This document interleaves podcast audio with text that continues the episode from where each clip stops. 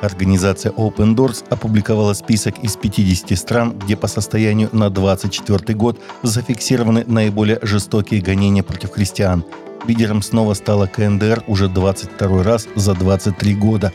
В отчете Open Doors сказано, что пока внимание общественности сосредоточено на событиях в Израиле и Газе, 9 октября прошлого года Китай репатриировал около 600 северокорейцев обратно в коммунистическую КНДР – тем не менее, другие части мира также вызывают серьезную обеспокоенность, в том числе страны Африки к югу от Сахары, где двойной удар насилия и авторитарного контроля может полностью уничтожить христианское присутствие.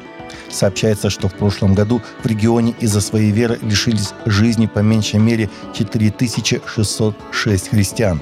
Однако предполагается, что реальная цифра намного выше – в организации Open Doors заявили, что их больше всего беспокоит ситуация в Нигерии, на долю которой приходится более 82% христиан, убитых за свою веру во всем мире. Китая правительство предлагает вознаграждение за информацию о подпольных христианах. Видеореклама, выпущенная в прошлом месяце властями города Гуанчжоу, провинция Гуандун, обещает вознаграждение гражданам, которые сообщат о подпольной христианской деятельности – Видео под названием «Как сообщить о незаконной религиозной деятельности» также было выпущено в декабре. Муниципальным бюро по делам этнических меньшинств и религий, сообщает пресс-служба «Голоса мучеников».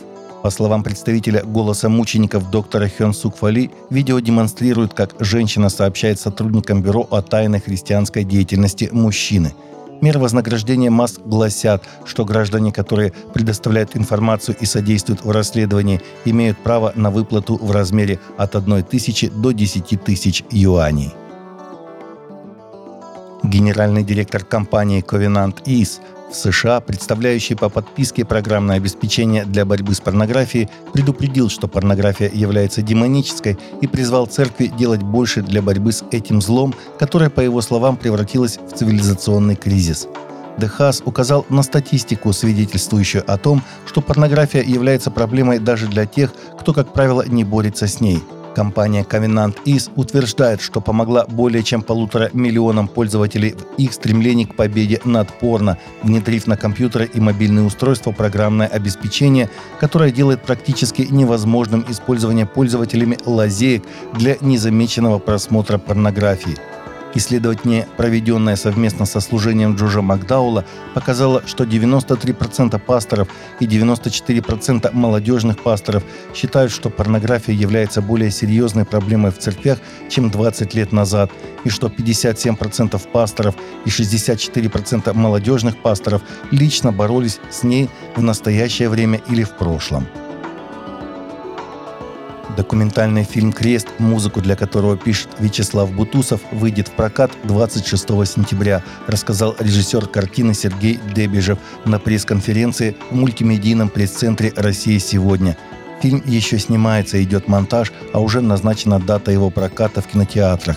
В этом фильме речь о сакральных смыслах креста, о том, как они воздействуют на мир и людей, каким образом христианство изменило картину мира и о цивилизационном противоречии между духом и телом, между религиозным взглядом на мир и атеистическим.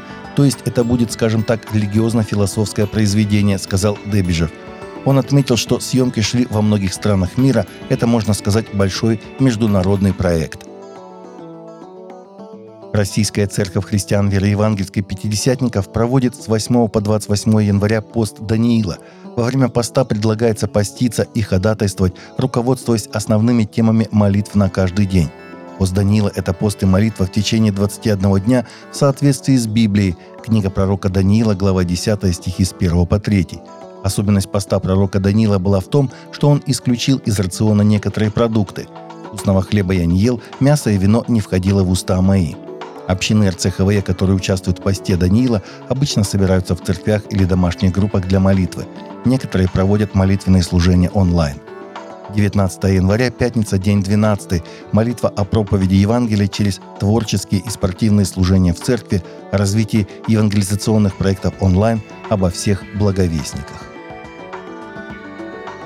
Таковы наши новости на сегодня. Новости взяты из открытых источников. Всегда молитесь о полученной информации и молитесь о страждущих.